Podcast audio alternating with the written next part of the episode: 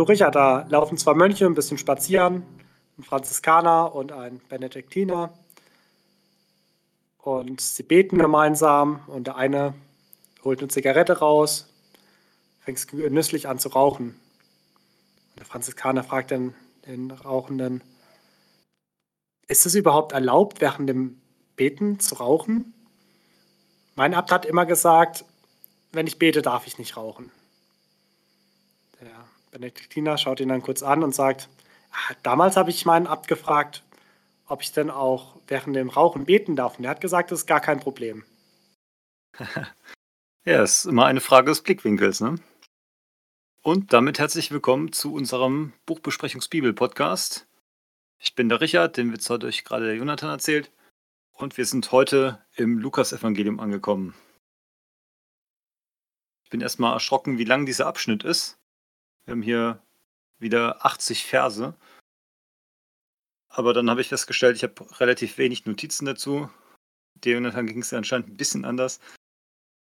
Aber ich habe das so für mich drauf geschlossen, dass die Erzählweise jetzt doch eine ganz andere ist. Die Informationsdichte ist nicht so hoch. Und von dem her habe ich dann doch die Hoffnung, dass wir etwas zügiger durchkommen. Wie ging es dir denn damit, Jonathan? Ja, also ich habe mir tatsächlich deutlich mehr Notizen gemacht. Aber ich muss dir natürlich zustimmen, im Vergleich zum Markus-Evangelium ist die Informationsdichte definitiv deutlich geringer. Aber was mir bei dem Kapitel noch zusätzlich aufgefallen ist zu der Länge von den 80 Versen, ist, dass es alles auch Sondergut des Lukas-Evangeliums ist. Also auch innerhalb der synoptischen Evangelien, aber auch insgesamt der vier Evangelien, beschreibt hier als Lukas der Einzige diese ausführliche Vorgeschichte von Johannes dem Täufer, von der Ankündigung Jesu etc. Also die Stellen, die wir hier jetzt heute besprechen, finden wir in keinem anderen Evangelium. Ja, dass wir trotzdem noch zügig durchkommen, würde ich auch sagen, fangen wir gleich an. Der erste Abschnitt hat bei mir gar keine Überschrift und beläuft die ersten vier Verse. Ja, das ist bei mir genauso. Und hier stellt der Schreiber des Evangeliums vor, dass er ja kein Augenzeuge ist, sondern dass er Berichte zusammengefasst hat von anderen Augenzeugen. Und dass er das auch nicht irgendwie für die breite Öffentlichkeit vorher bestimmt hat, sondern dass er das gezielt einem Theophilius schreiben will. Ich glaube, von dem lesen wir im ganzen Neuen Testament.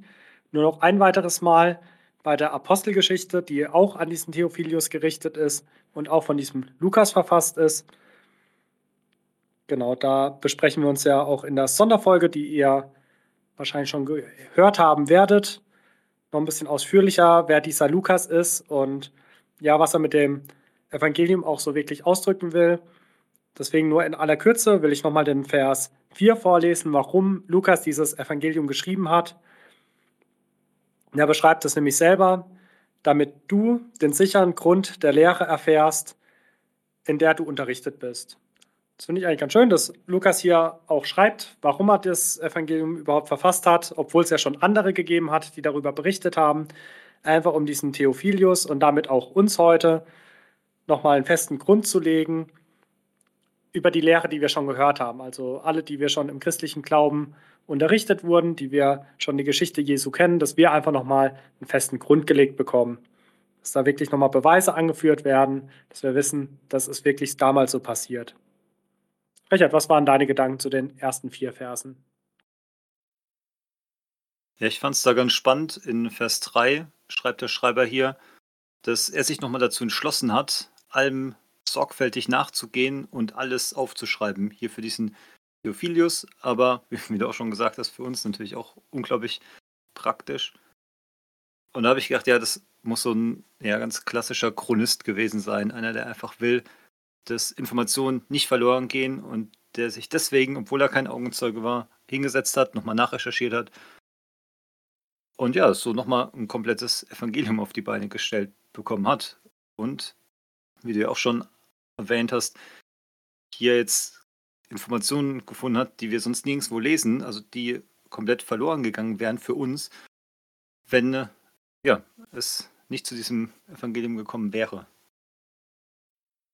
Von dem her finde ich jetzt auch diese ja, einleitenden Worte hier doch ganz spannend. Da wir die ja in anderen Evangelien nicht haben und man schon hier so denkt, okay, warum begrüßt der Herr den Theophilius? Das hat ja mit mir jetzt nichts zu tun. Genau, aber vor dem Hintergrund finde ich, haben diese vier Verse doch eine Daseinsberechtigung. Der nächste Abschnitt, der ist dann schon gleich deutlich länger. Bei mir Verse 5 bis 25. Johannes soll das Kommen des Retters vorbereiten. Ja, die Länge ist bei mir identisch, die Überschrift etwas anders. Die Ankündigung der Geburt Johannes des Täufers. Genau, kurz zusammengefasst geht es darum, dass der Zacharias ein Priester ist und der lebt zusammen mit seiner Frau, die können aber keine Kinder zusammenkriegen. Und er macht so seinen Tempeldienst. Da begegnet ihm ein Engel, der ihm sagt, hier deine Frau wird ein Kind zur Welt bekommen und dem sollst du den Namen Johannes geben. Weil der jetzt aber so ein bisschen dran zweifelt, der Zacharias, wird er vom Engel als Strafe quasi taub gemacht. Und dann passiert es auch, wie der Engel gesagt hat und seine Frau Elisabeth wird schwanger. Ich fange mal an bei Vers 7. Das fand ich nämlich ganz interessant. Da wird es nochmal so beschrieben, dass Elisabeth keine Kinder bekommen konnte und inzwischen auch schon alt geworden war. Und es hat mich so ein bisschen an Abraham und Sarah erinnert, weil da war es ja dieselbe ja, Situation. Ein Paar schon deutlich in die Jahre gekommen und nicht mehr fähig, ein Kind zu kriegen. Dann kommt ein Engel, sagt es voraus und es ja, tritt auch so ein. Aber ein paar kleine Unterschiede sind jetzt hier doch zu erkennen. Zum einen finde ich ganz spannend, wie der Engel erscheint, weil hier steht ziemlich ausführlich, dass es im Allerheiligsten war, als er dann, also der Zacharias durch das Los bestimmt, diesen Priesterdienst dann im Tempel ja, absolvieren durfte, hat er da drin diese Engelserscheinung gehabt. Und das finde ich nochmal ganz interessant, weil das ist ja so ein bisschen, wie wir es erwarten würden, wenn wir denken, ah, wo könnten wir einen Engel begegnen? Dann würden wir in eine Kirche gehen oder irgendeinen sehr sakralen Ort. Und damals hätten wir natürlich auch gesagt, naja, die Engel, wenn man einen trifft, dann wahrscheinlich irgendwo im heiligen Raum vom Tempel. Und das finde ich so interessant, weil das ist so die eigentliche Erwartung, aber sonst in der Bibel, die ganzen Engel, die laufen überall andersrum, nur nicht im Tempel. Und deswegen finde ich, ist das jetzt wieder hier so ein bisschen, ja, was Besonderes, weil es quasi genau so ist, wie man es eigentlich erwarten würde und sonst nie so ist. Wie auch bei der Maria, zu der wir nachher gleich noch kommen.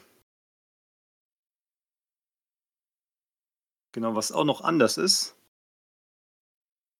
im Vergleich zu Abraham und Sarah ist, dass hier der Mann an den Wort des Engels zweifelt.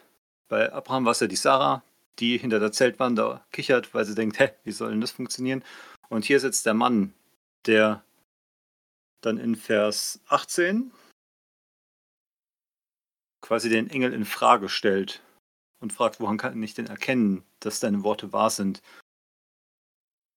Genau, und der Engel tut das jetzt hier verständlicherweise als Zweifel auslegen und ihm mit diesem, ja, Schweigen bestrafen. Genau, dann möchte ich noch auf zwei Verse eingehen, die ich sehr interessant fand. Zum einen der Vers 17, der wird vom Engel jetzt nochmal ganz genau vorausgesagt, dass dieser Johannes im Geiste und mit der Kraft von Elia wirken wird.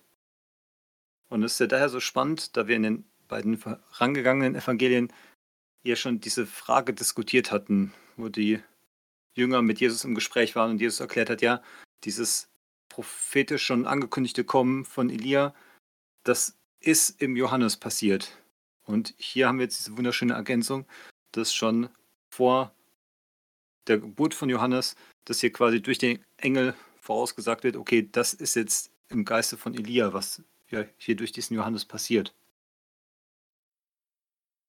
Genau, und das letzte hatte ich dann noch bei einem Vers ziemlich schmunzeln müssen. Das fand ich sehr, sehr lustig, so einfach diese Vorstellung bei Vers 23. Da kommt er dann schweigend, weil er nicht mehr reden kann, nach dieser krassen Erscheinung aus diesem Tempel raus. Die Leute erkennen, dass er eine Erscheinung gehabt haben muss. Und dann heißt es in Vers 23, als die Zeit seines Tempeldienstes vorüber war, kehrte er nach Hause zurück. Und da habe ich gedacht, hä, wenn mir sowas passieren wird, ich würde mir erstmal eine Krankschreibung holen und direkt von der Arbeit heimgehen. Und ich würde nicht erst noch den Tempeldienst fertig machen. Also ich finde einfach diese Vorstellung, nach so einem Ereignis noch weiterzumachen, wie man es halt im Tempeldienst so üblich macht. Ja, das fand ich sehr befremdlich, dass der einfach gesagt hat, okay, das war jetzt ein bisschen zu krass für mich. Ja, ich meine, klar, sagen konnte das nicht mehr. Aber ja, generell sich das so vorzustellen, er einfach noch sein Tagewerk fertig macht und dann abends heimgeht, das fand ich noch, ja, ganz amüsant. Genau, soweit bin ich mit diesem Abschnitt dann auch fertig. Du darfst gerne ergänzen, Jonathan. Ja, gerne. Also viele Sachen hat es schon genannt. Also gerade so diese Parallele zu Abraham und Sarah ist mir auch aufgefallen. Aber ich bin schon ein Vers früher wie du hängen geblieben, bei Vers 6. Da heißt es, dass Elisabeth und Zacharias fromm vor Gott waren und dass sie alle Gebote und alle Satzungen des Herrn untadelig gehalten haben. Und das finde ich immer spannend, wenn über Leute gesagt wird, dass sie ja die Gebote und Satzungen des Herrn untadelig halten. Da ja, kommt bei mir immer der Verdacht auf, dass es eine Übertreibung ist, weil wir ja nicht komplett heilig leben können. Aber dieses, ja, sie sind untadelig vor Gott, werden als untadelig angesehen. Äh, Finde ich hier eine sehr schöne Beschreibung von denen. Also es hat mich sehr an Henoch erinnert aus dem Alten Testament, wo es ja auch heißt, dass er mit Gott gewandelt ist und er ist ja da auch nicht gestorben, sondern wurde von Gott einfach in den Himmel genommen. Aber zu dieser Untadeligkeit vor Gott kommt eins dazu, nämlich ein Makel vor den Menschen, und das ist ja diese Unfruchtbarkeit. Und das ist für uns heutzutage ja jetzt ja nicht so das große Ding. Dann kriegt man halt keine Kinder, dann dient man Gott halt irgendwie anders. Aber in der damaligen Zeit war dieses Unfruchtbarsein ja wirklich ein Zeichen dafür, dass man von Gott verflucht wurde, dass Gott einen unfruchtbar gemacht hat, dass Gott einem keine Kinder schenkt. Und es war deswegen schon ein großer Makel. Und man hat vor den Menschen einfach weniger gegolten, wenn man keine Kinder kriegen konnte. Und das fand ich hier einfach auch so spannend, diesen Kontrast zwischen dieser Untatlichkeit vor Gott und diesen einen Makel vor den Menschen. Und dann, das trifft vielleicht auch auf den letzten Punkt, den du genannt hast, nämlich diesen Tempeldienst. In Vers 9 wird ja beschrieben, dass das Los auf den Zacharias getroffen hat, dass er das Räucheropfer darbringen darf. Und es war ja eine ganz besondere Ehre. Ich weiß gar nicht mehr genau, wie viele Priester es gab. Die Zahl ist bekannt. Ähm, ich habe sie nur nicht mehr im Kopf. Auf jeden Fall von diesen Priestern wurde per Los ausgewählt, wer in diesem Jahr an dem hohen Fest das Räucheropfer im Allerheiligsten darbringen darf. Das Allerheiligste durfte ja normalerweise nicht betreten werden, nur zu ja, ganz besonderen Festen. Ich glaube wirklich nur einmal im Jahr. Und dann durfte nur einer der Priester reingehen, um das Räucheropfer zu bringen. Und dieses Los konnte einen auch nicht mehrfach treffen, sondern es konnte einen nur einmal im Leben treffen. Und das war schon so die Gelegenheit, auf die jeder gute Priester ja sein Leben lang gewartet hat, dass er auch mal ins Allerheiligste gehen darf, um Gott das Räucheropfer darzubringen. Und das ist jetzt schon was ganz Besonderes, was Zacharias hier widerfährt. Und das fand ich so schön, wie du es beschrieben hast, dass das Absurde oder das Besondere hier bei der Engelserscheinung eigentlich das ist, dass es so geschieht, wie man sich erwartet. Man geht in das Allerheiligste, da wo man Gott ja am besten begegnen kann. Vor allem in damaligen äh, Situationen, wo Gott ja wirklich gesagt hat, dass er im Allerheiligsten wohnt. Fand auch deinen Vergleich mit den heutigen Sakralgebäuden ganz gut, dass wir ja auch gerne in Kirchen gehen, weil wir der Meinung sind, dass wir Gott da eher begegnen und dass wir da vielleicht eher mit einer ja, Engelserscheinung oder Gotteserscheinung rechnen würden. Und hier passiert es auch, dass der Engel des Herrn äh, dem Zacharias erscheint, dass er hier auch zusagt, dass dein Gebet ist erhört. Das fand ich auch ganz spannend. Ich weiß nicht, ob Zacharias zu der Zeit noch gebetet hat. Ich kann es mir ganz gut vorstellen, dass er und seine Frau schon lange nicht mehr für ein Kind gebetet haben. Dass es so ein Gebet ihrer Jugend war, wo sie gedacht haben, ja, wir können noch Kinder kriegen, dass sie da noch fleißig gebetet haben, vor allem als es dann erstmal nicht geklappt hat, dass sie dann umso kräftiger gebetet haben als fromme Menschen. Aber dann, als sie unfruchtbar wurden aufgrund ihres hohen Alters, dass sie dann gesagt haben, okay, dann will Gott uns halt keine Kinder schenken, dann nehmen wir das so an und dienen ihm ohne Kinder. Aber dieses Gebet wurde trotzdem erhört, auch wenn es wahrscheinlich schon lange nicht mehr gesprochen wurde. Ich gehe deswegen davon aus, dass lange nicht gesprochen wird, weil der Zacharias jetzt ja sehr skeptisch reagiert. Er sagt jetzt nicht, ah, okay, cool, schön, dass du endlich da bist. Wir hätten eigentlich früher mit dir gerechnet, aber besser spät als nie. Cool, dass noch was wird. Sondern er kann sein Glück ja gar nicht mehr glauben, er kann es gar nicht fassen und ja, er zweifelt es auch so ein bisschen an. Und dann fragt er den Engel hier diese Frage, woran soll ich das erkennen? Und als Zeichen und vermutlich auch so ein bisschen als kleine Strafe lässt er ihn jetzt erstmal verstummen. Und wie du schon gesagt hast, an diesem Stummwerden erkennen dann auch die anderen Priester, dass er wahrscheinlich eine Erscheinung hatte. Und weil es halt so ein wichtiger Dienst war und es los auf den Zacharias gefallen ist, musste er diesen Dienst auch vollenden. Also es war jetzt nicht so, dass er sagen konnte, okay, ich kann jetzt nicht mehr reden, ich hole mir die Krankschreibung. Gedanken fand ich gerade von dir auch sehr amüsant. Aber es ging halt nicht so einfach, weil es ja schon dieser ganz besondere Tempeldienst war. So dieses einmalig im Leben, dass man das überhaupt machen durfte. Ja, und dann geht er erstmal nach Hause und wir lesen dann, dass das Gebet da auch sofort in Erfüllung geht, also dass seine Frau direkt schwanger wird, dass sich dann aber erstmal fünf Monate verborgen hält. Und im letzten Vers des Abschnitts heißt es dann auch, dass ihre Schmach unter den Menschen von ihr genommen wird. Und das heißt, zu diesem Untadeligen vor Gott kommt jetzt auch wieder das Untadelige vor den Menschen, dass es auch deutlich wird, dass hier ein Gebet übernatürlich erhört wurde. Ich habe mir in der Vorbereitung auch einen Vortrag dazu angehört, zu dem Abschnitt. Und da fand ich einen Gedanken ganz gut, wie man das auch wieder in die heutige Zeit reinholen kann, was es diese Geschichte für uns heute bedeuten kann. Und da hat der Ausleger seinen Schwerpunkt drauf gelegt, dass ja, Gottes Zeitplan einfach viel besser ist als unser Zeitplan.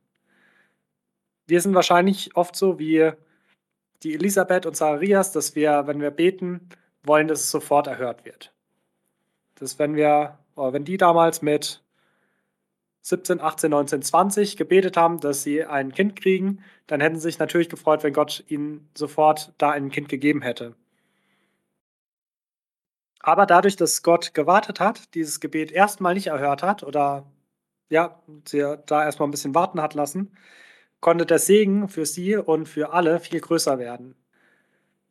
Es war einfach ein viel deutlicheres Zeichen für sie.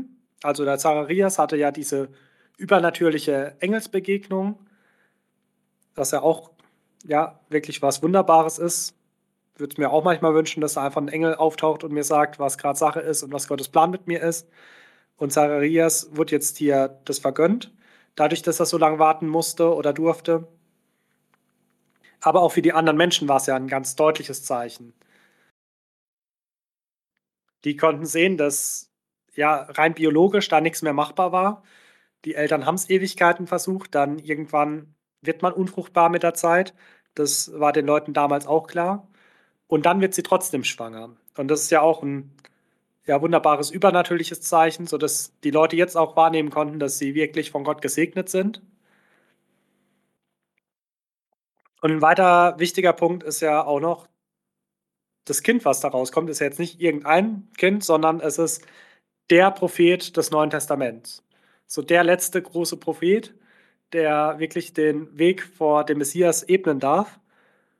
Und das wäre hätte ja auch nicht funktioniert, wenn er schon 20 Jahre früher gekommen wäre oder 30 Jahre. Und deswegen, also Gottes Zeitplan ist einfach perfekt. Er ist wunderbarer, als wir es uns je vorstellen könnten. Und deswegen dürfen wir auch Gott so vertrauen und uns auf seinen Zeitplan einlassen und brauchen nicht enttäuscht sein, wenn mal Gebete von uns nicht sofort erhört werden und dürfen da trotzdem treu im Gebet dranbleiben. Und das fand ich einfach so ein schöner Gedanke, den wir einfach aus diesen Versen auch mitnehmen können.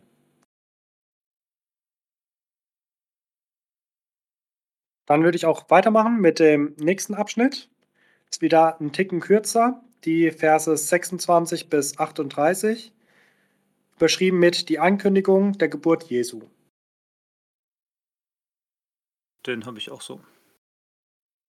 Genau, in dem Abschnitt lesen wir gleich wieder von einer Engelserscheinung. Auch das ist so ein bisschen markant beim Lukas-Evangelium, dass Engel hier eine sehr prominente Rolle spielen. Und was ich auch ganz spannend fand, dass dieser Engel hier auch beide Mal namentlich erwähnt ist. Und das ist in der Bibel schon eine Besonderheit. Ich glaube, es gibt nur zwei namentliche Nennungen von Engeln. Das ist einmal dieser Gabriel, von dem wir es heute zweimal haben. Und es ist dann noch der Engel Michael. Und Gabriel ist dann meistens mit Botendiensten beauftragt. Und Michael ist eher so als der Kämpfer Gottes. Also wenn es dann irgendwann mal zur Sache geht und irgendein Fürst der Finsternis besiegt werden muss, dann tritt der Michael auf. Genau, jeden Fall hier kommt auch der Gabriel, der ja auch schon mit Zacharias gesprochen hat. Und er erscheint hier der Maria in Nazareth und kündigt auch ihr an, dass sie ein Kind kriegen wird. Und bei ihr ist die Situation komplett anders als bei Elisabeth, weil sie zwar nicht unfruchtbar ist, aber sie kann kein Kind kriegen in dem Zeitpunkt, weil sie gar keinen Mann hat. Also sie ist zwar verlobt, aber sie ist noch Jungfrau. Das wird ganz oft betont, also in den ersten Versen des Abschnitts aber dann auch nochmal in Vers 34. Luther übersetzt, dass Maria dem Engel entgegnet mit, da ich doch von keinem Mann weiß oder keinen Mann erkannt habe. In anderen Übersetzungen wird es ein bisschen, meiner Meinung nach, plumper formuliert mit, dass ich noch mit keinem Mann geschlafen habe. Genau, also sie ist deutlich Jungfrau. Trotzdem wird ihr hier zugesagt, dass sie ein Kind kriegt und sie glaubt es und sie nimmt es an und sie ordnet sich hier Gottes Willen unter. Bin das erste Mal bei Vers 28 hängen geblieben, wo der Engel die Maria grüßt. Da grüßt er sie mit: Sei gegrüßt, du Begnadete, der Herr ist mit dir. Und ich fand es ganz lustig, als ich weitergelesen habe, Vers 29, weil Maria auch erstmal erschrickt und auch bei sich denkt, was ist das für ein Gruß? Und eigentlich ist es ja ein wunderschöner Gruß, dass jemand kommt und sagt, hey, sei gegrüßt, du Begnadete, der Herr ist mit dir. Das ist ja auch ja, einfach eine wunderbare Zusage. Aber es ist schon seltsam, als wenn jetzt ein Engel kommen wird und zu mir sagen wird, hey, ähm, sei gegrüßt, du Begnadeter. Natürlich würde ich mich einerseits erstmal erschrecken.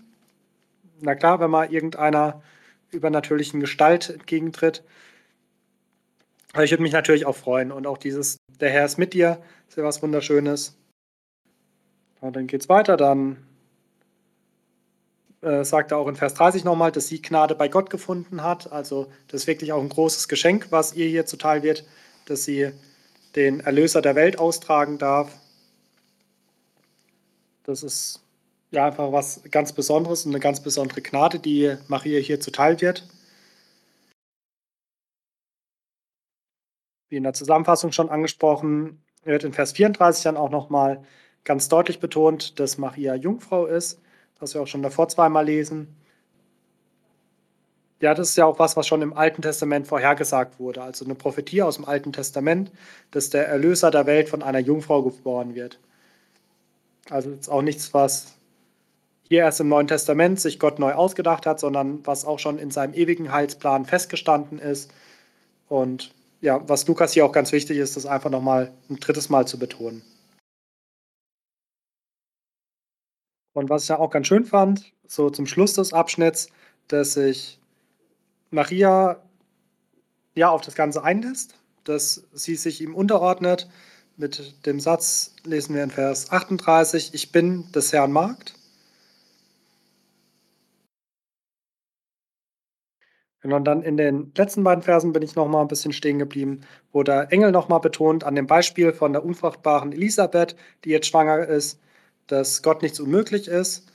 Und das Schöne ist auch, wie Maria auf diese ganze Ansprache reagiert, dass sie sich dem Willen Gottes unterordnet. Dass sie antwortet mich, ich bin des Herrn Magd, mir geschehe, wie du gesagt hast.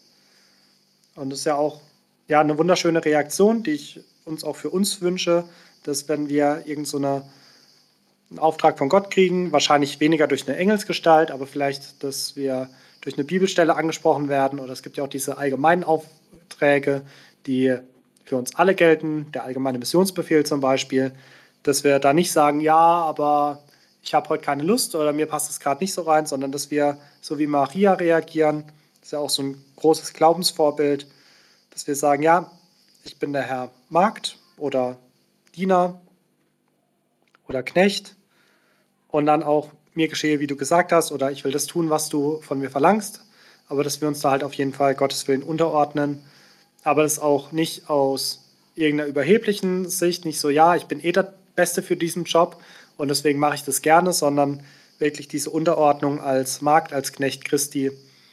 Und ja, das finde ich einfach wirklich ein großes Glaubensvorbild, wo wir uns auch eine gute Scheibe abschneiden können. Was waren deine Gedanken zu dem Abschnitt? Ja, ich fand es am Anfang erstmal ganz spannend, dass nochmal ein bisschen auf den Engel eingegangen wird. Also hier wird in den ersten zwei, drei Versen beschrieben, wie der Engel losgeschickt wird. Hier heißt es, dass Elisabeth gerade im sechsten Monat schwanger war, als Gott den Engel Gabriel losgeschickt hat nach Nazareth in die Stadt Galiläa und dort sollte er eine junge Frau namens Maria aufsuchen.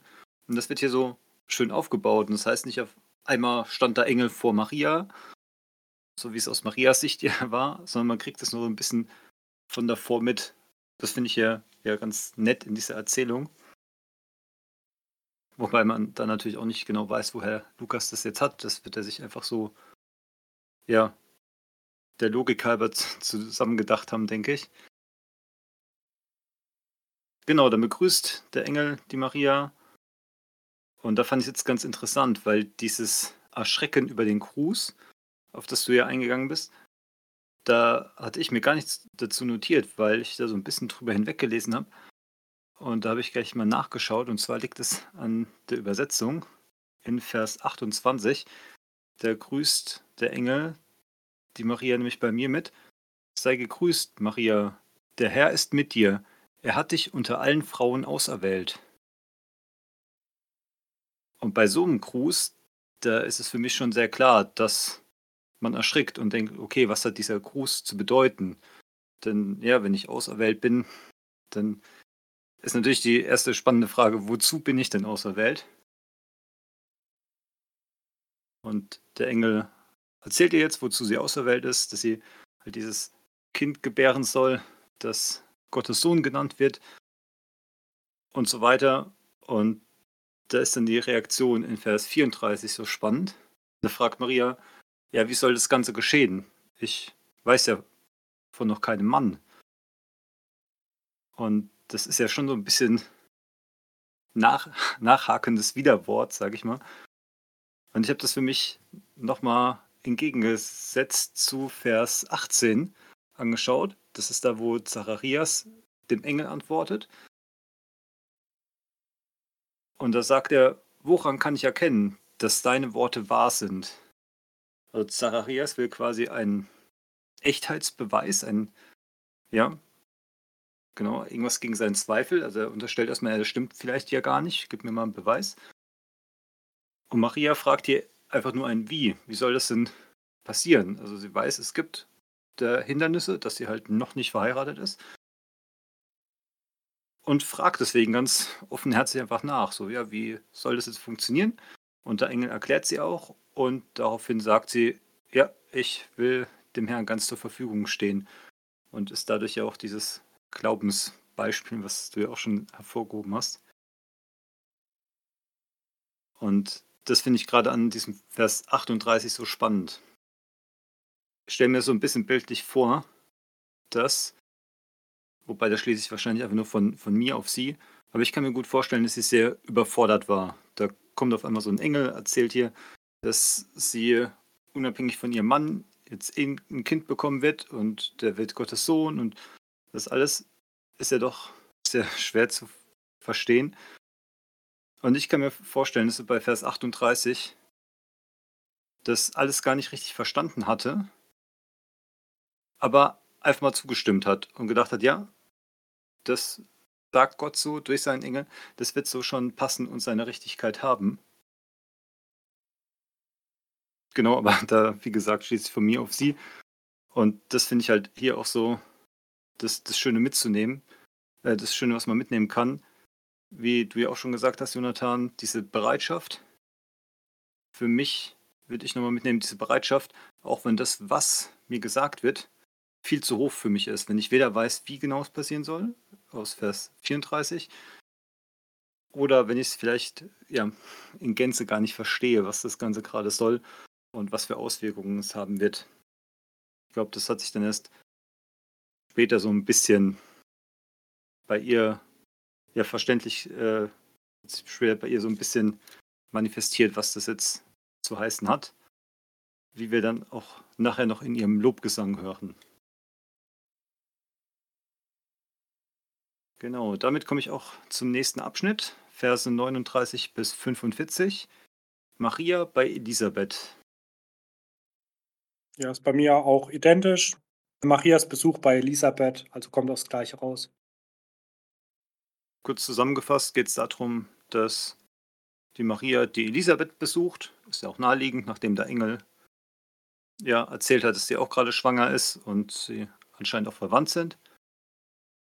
Und wie Maria ins Haus kommt und die Elisabeth begrüßt, hüpft das Kind im Bauch von der Elisabeth. Die wird vom Geist erfüllt. Ja, preist jetzt auch nochmal die Maria. Und dann stimmt Maria auch in diesen Preis ein, in ihr Lob, aber das ist dann schon der nächste Abschnitt. Das sind jetzt auch gar nicht so viele Verse, deswegen habe ich da auch gar nicht so viel dazu. Ich fand in äh, Vers 41 die Formulierung sehr spannend. Da heißt es bei mir, dass sie vom Heiligen Geist erfüllt wurde, als das Kind lebhaft wurde. Und in den folgenden Versen heißt es dann, dass sie laut aufschrie, dass ja, Maria gesegnet ist und dass sie, wer ist es hier, das sagt sie, womit habe ich verdient, dass die Mutter meines Herrn zu mir kommt? Und das ist ja auch schon eine ziemlich krasse Aussage. Und da gehört ja eine ziemliche Erkenntnis dazu. Erstmal war die Maria da im ersten, zweiten, dritten Monat, da hat man es noch nicht gesehen, dass die das gewusst hat und dann auch noch gewusst, dass das Jesus ihr Herr wird. Und das finde ich so interessant, weil das dann quasi wieder der Rückschluss ist zu dieser Geisterfülltheit, weil das halt eine Erkenntnis ist, die kann man einfach so, nur weil ein Kind im Mutterleib ein bisschen rumstrampelt, ja, kann man das daraus nicht schließen. Genau, und deswegen finde ich das hier so interessant, dass das, was hier gesagt wird, ja einfach auf diesen Geist zurückzuführen ist und somit auch nochmal ein bisschen legitimierter wird und nicht einfach nur, ja, zwei verwandte Frauen, die sich lange nicht mehr gesehen haben und da jetzt völlig hysterisch sich begeistert begrüßen, sondern dass man auch weiß, okay, das ist fundiert, das ist vom Geist geleitet, die sind jetzt nicht einfach nur in, ja, wie man es ja bei manchen Leuten kennt, die dann überschwänglichst bei Begrüßungen sind. Und deswegen finde ich hier diesen Vers 41 so wichtig, dass man das einfach ja von, von wirklich weltlichen Freuden ja unterscheiden kann. Genau, das war es auch schon zu diesem kurzen Abschnitt.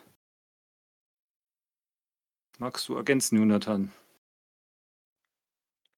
Ja, ich habe gar nicht so viel zu ergänzen, aber das, was du in Vers 43 selber schon rausgestellt hast, wollte ich noch mal kurz betonen, dass sie Elisabeth gleich erkennt, dass Maria die Mutter ihres Herrn ist. Das fand ich da auch so spannend, dass sie diese Gotteserkenntnis schon hat und sich darüber freut, dass jetzt die Mutter ihres Herrn zu Besuch kommt wie du auch schon gesagt hast, das, das Hüpfen ihres Kindes gleich so gut interpretiert. Und die einzige Ergänzung, die ich habe, ist im letzten Vers, da fand ich es noch ganz spannend, dass Elisabeth Maria jetzt hier nochmal so ermutigt. Das sagt, dass sie selig ist, weil sie geglaubt hat und dass sie nochmal ermutigt mit dem Satz, denn es wird vollendet werden, was dir gesagt ist von dem Herrn. Und das ist ja auch das Schöne, dass sie das aus einer Position einer großen Gebetserhörung machen kann, dass sie schon mitgekriegt hat, dass Gott an ihr ein Wunder getan hat, dass sie, die Unfruchtbare, plötzlich schwanger geworden ist und dass sie jetzt auch andere Leuten, denen ein übernatürliches Wunder passiert ist, dass sie die auch noch ermutigen kann und sagen, ja, das, was Gott gesagt hat, das passiert auch wirklich. Und das finde ich auch das Schöne. Und auch hier vielleicht wieder so ein Übertrag in unser Leben, dass wir, die wir hoffentlich auch schon alle im Großen oder Kleinen irgendwelche Gebetserhörungen erlebt haben, dass wir dann natürlich auch davon erzählen und auch andere Leute dazu ermutigen, dass sie auch ja wissen, dass Gott treu ist und dass Gott seine Verheißung auch erfüllt. Das finde ich ja auch einfach so schön, wie die beiden Frauen hier interagieren. Genau, und dann geht schon gleich zum nächsten Abschnitt. Marias Lobgesang, die Verse 46 bis 56. Und wie der Titel schon verspricht, stimmt Maria jetzt hier einen Lobgesang an. Ich habe einen Ausleger gehört, der gemeint hat, dass dieser Lobgesang auch etwas an den Lobgesang der Miriam, also der Schwester des Moses, angelehnt ist, wie er im Alten Testament nach der Durchquerung des Roten Meers überliefert ist. Da habe ich jetzt nicht so die Parallelen gefunden, aber habe gedacht, vielleicht auch so ein interessanter Fakt, den man mal einstreuen kann. Genau, also Maria lobpreist hier jetzt äh, Gott. Sie macht sich selber noch mal klein. Sie sagt, dass sie ja, dass er die Niedrigkeit seiner Magd gesehen hat. Betont dann aber auch, dass sie alle Kindeskinder, also alle Nachkommen, sie selig preisen werden. Also hier auch wieder dieser Kontrast zwischen ihrer Niedrigkeit und dass Gott sie erhöht hat durch diese Gnade, die er ihr geschenkt hat dass sie jetzt selig gepriesen wird in allen Generationen. Und dann macht sie in den folgenden Versen Gott einfach nochmal groß. Sie betont, wie mächtig er ist und wie hart er auch gegen die Mächtigen und Reichen in dieser Welt vorgeht und gleichzeitig wie sanftmütig und gütig er zu den Schwachen und zu den Armen ist. Und dann im letzten Vers lesen wir, dass sie noch weitere drei Monate bei Zacharias und Elisabeth bleibt, also anscheinend bis ganz kurz vor Johannes seiner Geburt. Sie war jetzt ja im sechsten Monat schon schwanger und jetzt noch weitere drei Monate drauf, also müsste sie, also die Elisabeth jetzt im neunten Monat sein. Ja, also großartige Notizen habe ich mir nicht gemacht. Am wichtigsten fand ich wirklich so diese Erhöhung von Gott und wie Maria beschreibt, dass er ja die Gewaltigen vom Thron schmeißt, dass er die Niedrigen erhebt, was wir in Vers 52 lesen und dann in Vers 53 geht es ähnlich weiter, dass er die Hungrigen füllt mit Gütern und dass er die Reichen leer ausgehen lässt. Also hier einfach dieser Kontrast, wie er mit den Mächtigen der Welt umgeht und wie er mit den Armen, den Schwachen und den Verachteten umgeht und das ist ja auch was, was wir schon in den anderen Evangelien zu Genüge gelesen haben, dass das auch in Erfüllung gehen wird durch Jesus, dass er den Reichen und Mächtigen widersteht. Jetzt vielleicht weniger an den reichen Jüngling denken, sondern vielmehr an die Pharisäer, die, die sich selber für auch reich an Erkenntnis halten, die selber meinen, dass sie schon alles richtig machen. Aber wie gnädig und liebevoll er mit denen umgeht, die selber erkennen, dass sie Sünder sind, dass sie Hilfe nötig haben, die wissen, dass sie was von Jesus brauchen. Und das finde ich einfach so schön, wie Maria das jetzt auch schon weiß, wahrscheinlich auch durch den Heiligen Geist gesagt bekommen hat und wie sie das formuliert und dann einfach dieses schöne Loblied anstimmt. Richard, was waren deine Gedanken zu dem Abschnitt, zu Marias Lobgesang? Ich fand den ganzen Abschnitt relativ interessant, weil nachdem wir jetzt in den ganzen Evangelien eher so geschichtliche Erzählungen hatten, da liest sich das hier als Kontrast so ein bisschen wie ein Psalm, hat mich zumindest so ein bisschen dran erinnert. Vor allem, weil es auch Sachen sind, wo ich nicht direkt einen Bezug herstellen kann. Also gerade in Vers 52 zum Beispiel, der sagt sie, er stützt Herrscher von ihrem Thron, unterdrückte, aber richtet er auf. Und das hört sich für mich so ein bisschen an wie ein ja, genereller Lobgesang auf Gott. Das ist alles so richtig und wahr.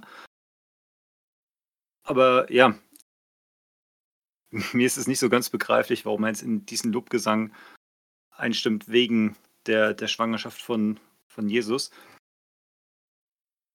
Aber auch hier, wie ich davor schon gesagt habe, ne, die Erkenntnis, die hier dabei ist, dass die vom Heiligen Geist erfüllt sind und deswegen in ja, diesen Lob an Gott einstimmen, finde ich legitimiert das Ganze wieder. Dass man halt nicht sagen muss, ja, die sind hier gerade in irgendwelchen Zuständen. Dann fand ich aber am Anfang auch den Vers 48 nochmal ganz interessant, weil da ist es jetzt persönlich. Also wie gesagt, das andere ist mehr so generelles Gotteslob. Und jetzt bei Vers 48, da bezieht sie jetzt ja dieses Lob auf sich als ihre Dienerin. Da sagt sie, mir, seiner Dienerin, hat er Beachtung geschenkt. Und das, obwohl ich gering und unbedeutend bin. Und gerade für ein Lob, finde ich, ist das so ein sehr spannender Satz, weil wir alle wollen ja Beachtung haben, auch wenn wir nur Diener sind. Wenn wir irgendwo arbeiten, wollen wir auch Beachtung und Anerkennung von uns, unserem Chef. Und deswegen ist es ja auch so ein, eine zentrale Sache, dass Gott nicht einfach nur sagt, okay, ihr Menschen seid halt sündig, aber ich, ich mache da jetzt mal einen Plan und dann werdet ihr schon sehen, sondern dass er uns damit als, als Diener, als Handwerker an seinem Reich mitarbeiten lässt. Das kommt hier halt, finde ich, nochmal sehr schön raus, dass wir, wir zum Dienst in seinem Reich berufen sind und dass wir da dann aber auch Beachtung bei ihm finden, dass er nicht sagt, ja, okay, dann macht er mal ein bisschen was und ich mache dann den Rest, wenn es nicht ausreicht oder wie auch immer.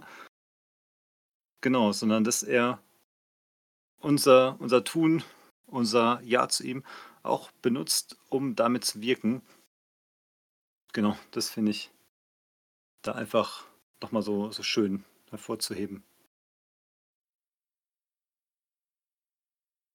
Und dann habe ich mir nur noch notiert, dass die ganze Situation sehr, äh, sehr lustig klingt. Äh, ja, jetzt zwei Bekannte, die sich da treffen, zusammenstehen und erstmal nur Gott loben.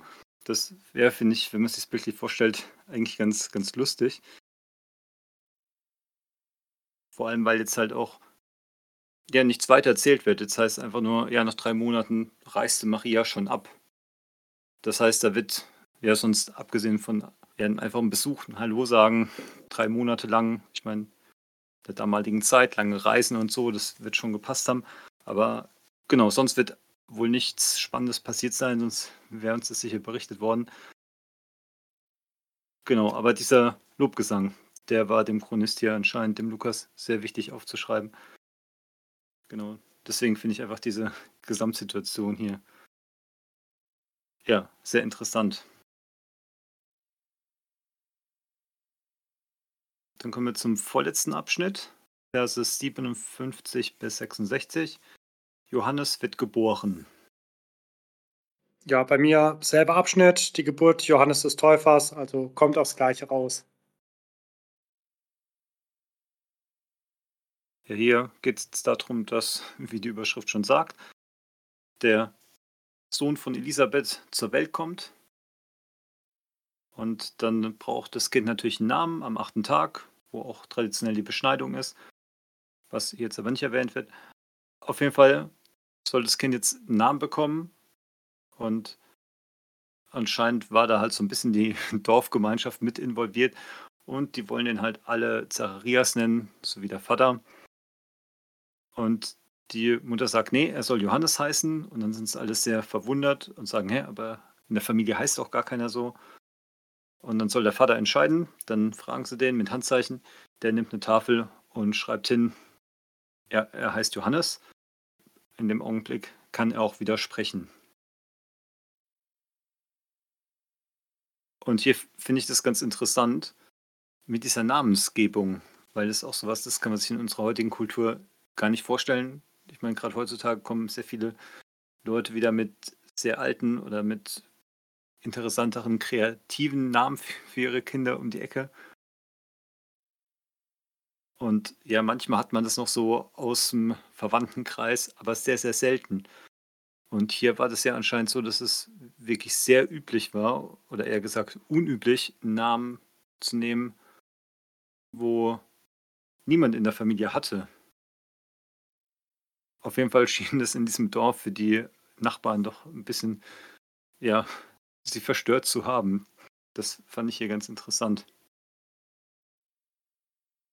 Und was mir dann noch aufgefallen ist, in Vers 62 fragen sie jetzt den Zacharias mit Handzeichen, wie er denn heißen soll. Ne, so Daumen hoch, Daumen runter, Johannes oder Zacharias.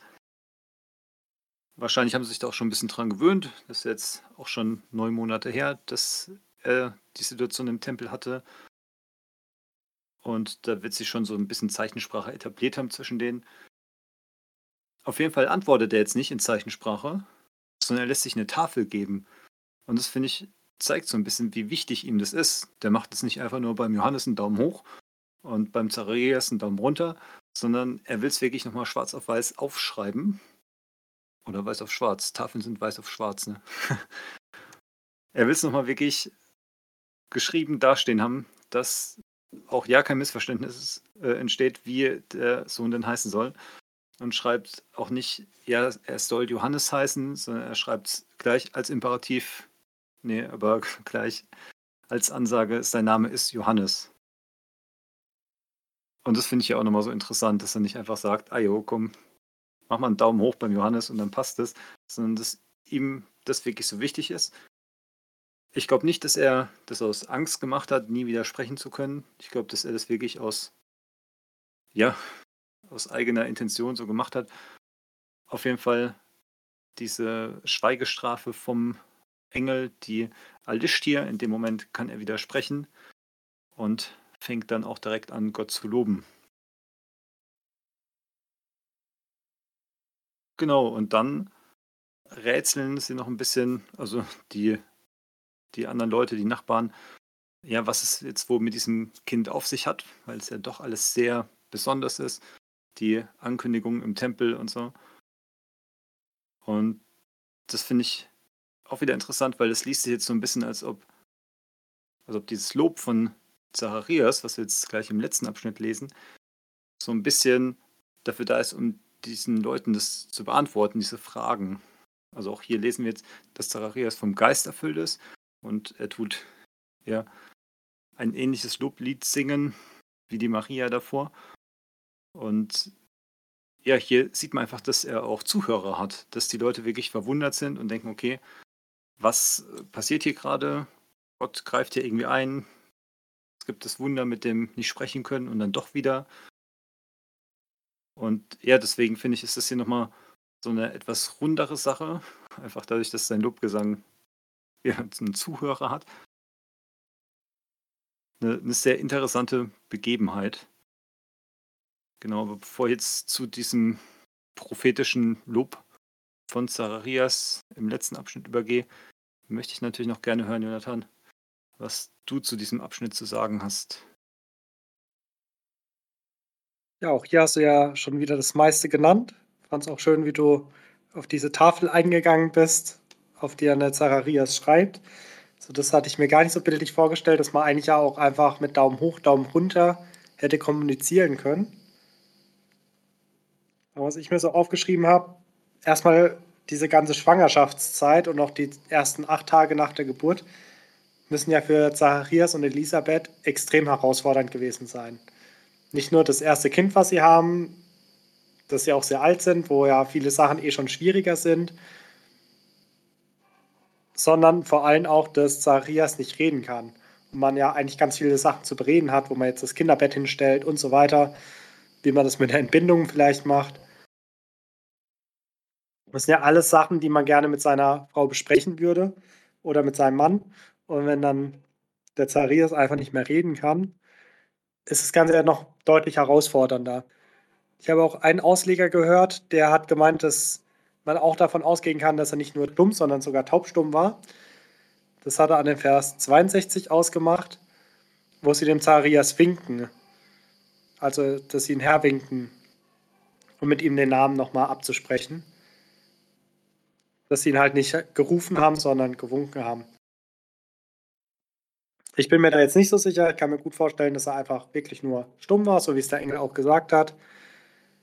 Ja, aber wie es denn auch sei, also die Kommunikation in der Ehe war jetzt natürlich erstmal sehr schwierig. Wahrscheinlich wirklich mit so Kreidetäfelchen, dass sie sich da verständigt haben. Da wird er wahrscheinlich auch relativ routiniert gewesen sein. Und ja, jetzt diese acht Tage nach der Entbindung, dass da die Beschneidung war, hast du ja schon gesagt. Das ist ja tatsächlich auch ein alttestamentliches Gesetz, dass man seine Kinder am achten Tag beschneiden soll. Und da kam jetzt noch die Tradition dazu, dass man dann auch gesagt hat, das steht nie irgendwo in den alttestamentlichen Gesetzen, aber es hat sich halt so etabliert, dass man an diesem achten Tag auch seine Kinder gleich benennt, nachdem sie beschnitten sind. Und so wie du schon gesagt hattest, es war auch Tradition, dass man sie entweder nach dem Vater benennt oder nach einem anderen wichtigen Verwandten in der Familie. Und jetzt sind die Nachbarn natürlich erstmal erstaunt, als die Elisabeth ja, sich dagegen wehrt, dass er Zacharias genannt wird, sondern sagt, er soll Johannes heißen. Und sie ist noch verwirrter, weil es in der Verwandtschaft halt keinen Johannes gibt. Und da hatte ich mir so überlegt, ob die ja vielleicht sogar irgendwie schon anfangen, hinterm Rücken zu flüstern, ob der Zacharias dann gar nicht der Vater ist, dass die Elisabeth jetzt nicht will, dass er Zacharias heißt oder so. Es geht natürlich auch nicht aus dem Text hervor, aber bei Nachbarn kann ich mir sowas gut vorstellen, dass sie auch anfangen zu tratschen. Genau, auf jeden Fall wollen sie dann das nochmal mit dem Vater absprechen und das hast du ja schon so schön beschrieben, dass es ihm jetzt so ganz wichtig ist, dass er nicht mit irgendwie Zeichensprache sich zufrieden gibt, nicht nur Daumen hoch, Daumen runter, sondern er schreibt auf die Tafel, du hast gesagt, äh, sein Name ist Johannes, in meiner Übersetzung heißt es, er heißt Johannes, kommt ja auch selber raus, auf jeden Fall, es ist eine Tatsache. Nicht so wie seine Frau, die sagt, er soll Johannes heißen, sondern einfach so ein bekräftigendes Er heißt. Und das fand ich auch so schön, dass da auch keine Diskussionen mehr zugelassen werden. Den Ausleger, den ich gehört habe, der hat so spaßhalber gemeint, ja, in der heutigen Zeit wäre da wahrscheinlich noch ein Bass da hinten nachgekommen, aber es gab es zu der Zeit nicht. Aber auf jeden Fall dieses bekräftigende und diese geschaffene Tatsache, das ist sein Name. Er heißt so. Genau, und wie du auch schon beschrieben hast, fällt dann auch diese Strafe des Schweigens er kann wieder reden.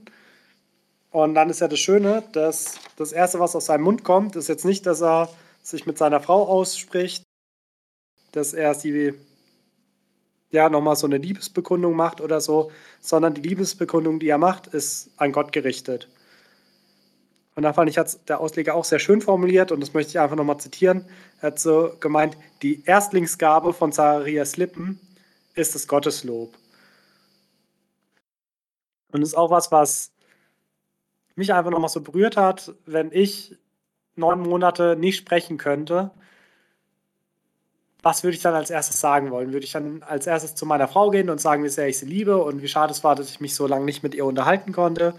Oder würde ich lieber mal zum Nachbarn gehen und die Meinung geigen, weil er immer, keine Ahnung, die Hecke falsch geschnitten hat oder sonst was? Oder würde ich so wie Zacharias als allererstes den Mund aufmachen bevor ich mit den Nachbarn irgendwas diskutiere, bevor ich mit meiner Frau irgendwas rede, als allererstes mal Gott loben und es auch wieder mit so einem Lobgesang, das finde ich auch hier sehr charakteristisch in dem Kapitel, dass es hier um zwei Lobgesänge geht. Und damit kommen wir zum letzten Abschnitt für heute. Der Lobgesang des Zacharias heißt es, sind die Verse 67 bis 80. Genau, und hier beschreibt Zacharias, auch vom Heiligen Geist erfüllt, und er weissagt hier die Größe Gottes, beschreibt er und weissagt, was auch sein Sohn, der Johannes der Täufer, so machen wird. Fängt an mit, ja, dass Gott Israel besucht und erlöst. Also das deutet ja deutlich auf Jesus hin. Auch hier einfach wieder schön, dass man liest, dass die Lobgesänge auch immer Jesus im Mittelpunkt haben. Schreibt dann weiter von der Errettung von den Feinden und von der Barmherzigkeit und der Bundestreue Gottes. Und nachdem er dann Jesus gelobpreist hat, beschreibt er in den späteren Versen 76 bis 79, prophezeit er noch über seinen Sohn, über den Johannes, dass er ein Prophet sein wird, der ja, die Herzen zueinander richtet. Dann endet es noch mit dem Vers 80, wo es dann heißt, und das Kindlein, also Johannes der Täufer, wuchs und wurde stark im Geist, und er war in der Wüste bis zu dem Tage, an dem er von dem Volk Israel treten sollte. Ich finde den Lobgesang wieder sehr gelungen, weil er mit dem Lobpreis über Jesus und Gott anfängt und das auch der Hauptteil seines Lobgesangs ausmacht, also die Verse 68 bis 75 preist er Gott. Wie gesagt, so, dass er der Erlöser ist, dass er jetzt Israel besucht.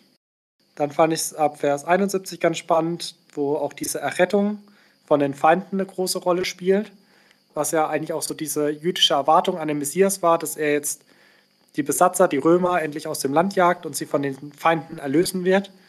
Und warum viele ja auch von Jesus enttäuscht waren, weil er es halt nicht auf dieser weltlichen Ebene gemacht hat, sondern er uns vor den übernatürlichen Feinden vom Teufel persönlich errettet hat. Was ja das deutlich wichtigere und schwierigere ist. Das andere kann man ja weltlich auch selber irgendwie noch deichseln, dass man die Römer rauskriegt. Aber das ist wirklich was, wofür wir Gott brauchen. Und da fand ich es aber auch so schön, wie er auf diese Bundestreue Gottes eingeht.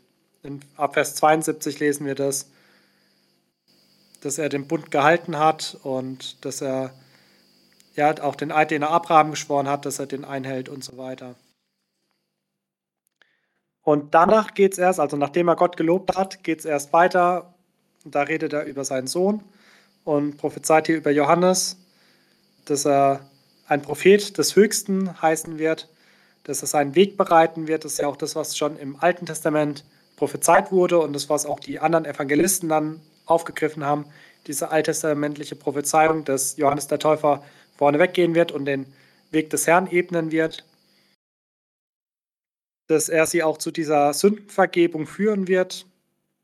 Und was er auch noch schön fand, dass er hier nochmal das Licht der Welt anspricht. Also gerade Vers 79, wo es ja auch nochmal um die Finsternis und um die Schatten des Todes geht. Und dass er zwar ja, das Licht ankündigt, aber dass er dadurch auch schon selber zum Licht werden wird und diese Finsternis und diese Schatten äh, schon ein bisschen zu erleuchten. Genau, das fand ich bei diesem Lobgesang so schön. Und dann der letzte Vers, wo es dann wieder sehr knapp zusammenfasst, einen längeren Zeitraum. Genau, dass Johannes der Täufer jetzt halt heranwächst, dass er stark im Geist wird, was ja auch extrem wichtig ist für seinen Dienst, dass er wirklich im Geist auch standhaft ist und dass er in der Wüste lebt. Und dass er an einem anderen Tag dann irgendwann vor das Volk Israel treten wird. Fand ich auch nochmal ganz spannend, weil ja auch ganz viele Leute dann schon zu ihm in die Wüste gekommen sind. Also er ist, hatte ich zumindest so im Kopf, ja gar nicht für seinen Dienst aus der Wüste rausgegangen, um vor das Volk Israel zu treten, sondern das Volk Israel ist zu ihm hinausgekommen, um seine Reden zu hören und um sich von ihm taufen zu lassen. Genau, das waren dann tatsächlich schon meine Notizen. Richard, hast du noch Ergänzungen zu dem Lobgesang des Zacharias? Ja, ich habe hier jetzt nahezu nichts mehr zu ergänzen. Du hast eigentlich schon alles gesagt. Ich hatte diesen Abschnitt für mich in so drei Unterteile nochmal unterteilt. Der erste und größte Abschnitt, das ist so dieses geisterfüllte Lob. Auch da finde ich, hat sich wieder, hat sich wieder so ein bisschen wie ein Psalm lesen lassen. Dann kommen so Sätze wie, er rettet uns vor unseren Feinden. Und ja, ähm, man könnte es so eins zu eins wahrscheinlich auch in das Buch der Psalme übernehmen, diesen ersten Abschnitt. Und dann der zweite Teil, der ist dann so ein bisschen prophetisch über seinen Sohn. Und da finde ich jetzt das Interessante, weil da jetzt wieder dieses Geisterfüllte sehr, sehr wichtig ist. Weil Gott loben, das kann zur Not auch ein Atheist machen. Ne? Oder auch seinen Sohn loben und ja, sich irgendwas Schönes für den wünschen. Das kriegt auch jeder hin. Aber dann wirklich so prophetisch, dass es auch wirklich eintrifft, so krasse Sachen sagen. Da ist halt wichtig, dass, wie wir davor gelesen haben, das Ganze vom Geist geleitet ist. Da ist mir der Vers 76 ins Auge gefallen, Und dich, mein Sohn, wird man einen Propheten des Höchsten nennen. Also, ja, er prophezeit hier jetzt schon, dass der Sohn ein Prophet wird. Und das ist an diesem zweiten Abschnitt, finde ich, so das Spannende. Und dann der dritte, sehr, sehr kurz. Da ist nur kurz beschrieben, wie Johannes aufwächst und dann, wie du eben auch schon gesagt hast, in der Wüste zurückgezogen, wartet bis zu seinem öffentlichen Wirken. Und da habe ich mir nur so ein bisschen die Frage gestellt, was das wohl für ein Kind gewesen sein wird. Das ist ja auch bei, bei Jesus und anderen wichtigen Personen so, dass man oft die meisten Geschichten erst von ihnen hört, nachdem sie ihr öffentliches Wirken begonnen haben. Und davor die Kindheit, denkt man ja, die wird so einigermaßen normal gewesen sein. Und das finde ich immer sehr spannend. Auch das habe ich mich hier gefragt. Wie, wie war der kleine Johannes wohl? Hat er schon als, als Kind die ersten ja, kleinen Sachen vorausgesagt? Oder ja, ich stimme es ganz spannend vor. Das war sicher nicht einfach für die Eltern. Vor allem natürlich auch gerade diese Einsamkeit, wenn man so ein Kind hat, was sich immer mehr in die Wüste zurückzieht. Und auch bei diesem ganzen Lobgesang darf man nicht vergessen, wie es dann mit Johannes geendet ist. Genau, also sein ganzes Leben ist ja unglaublich spannend. Und hier sieht man halt schön, wie es seinen Anfang nimmt. Genau, aber damit bin ich dann auch am Ende. Somit sind wir mit dem Kapitel auch fertig. Dann würde ich sagen, machen wir noch unsere drei Abschlussfragen. Jonathan, hattest du ein Fragezeichen notiert? Nee, tatsächlich nicht. Bei dem Kapitel war mir doch alles relativ klar. Die ganzen Geschichten hat man auch schon mal gehört. Hattest du irgendwo ein Fragezeichen? Nee, mir ging es da wie dir. Magst du uns sagen, was du dir denn für den Alltag mitnehmen möchtest? Ja, ich habe mein Ausrufezeichen hinter zwei Verse gemacht und das sind auch so ein paar, also es sind eigentlich zwei Sachen, die ich mitnehmen will. Hinter Vers 37 und 38, wo Gabriel zu Maria sagt, dass bei Gott nichts unmöglich ist und Maria darauf antwortet, dass sie des Herrn Magd ist und dass ihr geschehen soll, wie er gesagt hat. Ich finde, das sind auch zwei Sachen, die sehr gut zusammenpassen. Diese Allmacht Gottes, dass ihm wirklich nichts unmöglich ist, auch wenn wir uns das menschlich gar nicht vorstellen können, weil wir halt ja auch weltlich begrenzt denken. Und es daraus resultieren soll, dass wir uns seinem Willen komplett unterordnen. Und das möchte ich mir in den Alltag mitnehmen, also dass ich mit Gottes Allmacht rechne, dass ich auch heute noch mit Wundern rechne und dass ich mir immer wieder bewusst mache, dass Gott nichts zu groß ist und es daraus dann resultieren soll, dass ich mich ihm bedingungslos unterordne, dass ich das dann nicht einfach so als netten Fakt beiseite lege, sondern dass auch eine praktische Konsequenz für mich sein soll, dass ich sage, okay, und deswegen will ich ihm auch dienen von ganzem Herzen und ihm mein ganzes Leben übergeben. Richard, was willst du dir mit in den Alltag nehmen? Ja, ich habe mir quasi auch die Bereitschaft Marias notiert. Ich hatte jetzt zu Vers 38 schon erwähnt, dass ich es mir gut vorstellen kann, dass sie gar nicht so genau verstanden hat, was das alles bedeutet, was der Engel so gesagt hat, dass die bei irgendeinem Wort wie Weltenherrscher dann abgeschalten hat. Und deswegen finde ich es für mich so wichtig, bei Gottes Plan einfach zuzustimmen, auch wenn man ihn nicht versteht. Das ist ja das, was weltlich immer sehr schwierig ist. Da will man Sachen immer erst genau wissen, bevor man dazu stimmt. Und bei Gott ist es halt das Schöne, da brauchen wir das nicht. Da können wir einfach ihm Blanko unterschreiben quasi. Und genau, das ist das, was ich aus diesem Kapitel mitnehmen möchte. Ja, sehr schön. Willst du auch noch deinen Lieblingsvers mit uns teilen? Ja, mein Lieblingsvers ist quasi die Folgerung von dieser Bereitschaft, wie Maria sie hat. Der Vers 48. Diese Bereitschaft resultiert dann im Lobgesang, wo sie sagt, mir, seiner Dienerin, hat er Beachtung geschenkt Und das, obwohl ich gering und unbedeutend bin. Genau wie ich bei der Besprechung auch schon gesagt habe, Beachtung ist was, was wir alle wollen und brauchen. Und dann das auch noch für unseren Dienst. Das ist einfach eine wunderschöne Sache. Jonathan, was ist denn dein Lieblingsvers? Ja, ich bin froh, dass wir nicht genau den gleichen haben. Ich habe mir diesmal anderthalb Verse rausgesucht. 46b und 47, wo Maria ihren Lobgesang anstimmt mit Meine Seele erhebe den Herrn und mein Geist freut sich Gottes, meines Heilandes. Einfach weil ich das so schön finde, wie sie sich darüber freut und dass sie das auch nicht nur für sich behält, sondern dass sie das auch ausdrückt, dass sie das formuliert. Und ich finde Lobpreis eh immer was Feines und ja, da sollte man einfach fröhlich den Herrn auch die Ehre geben.